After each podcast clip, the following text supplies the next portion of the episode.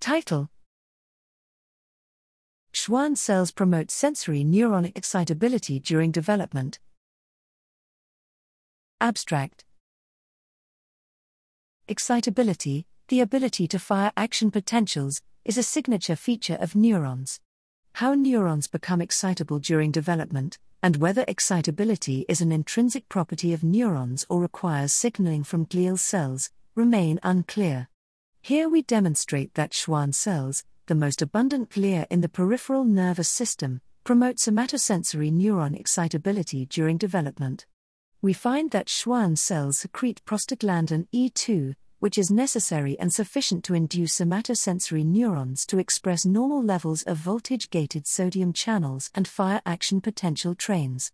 Inactivating this signaling pathway specifically in Schwann cells selectively impairs nociceptor and proprioceptor somatosensory neuron subtypes, leading to corresponding sensory defects in thermoception, inflammatory pain, and proprioception.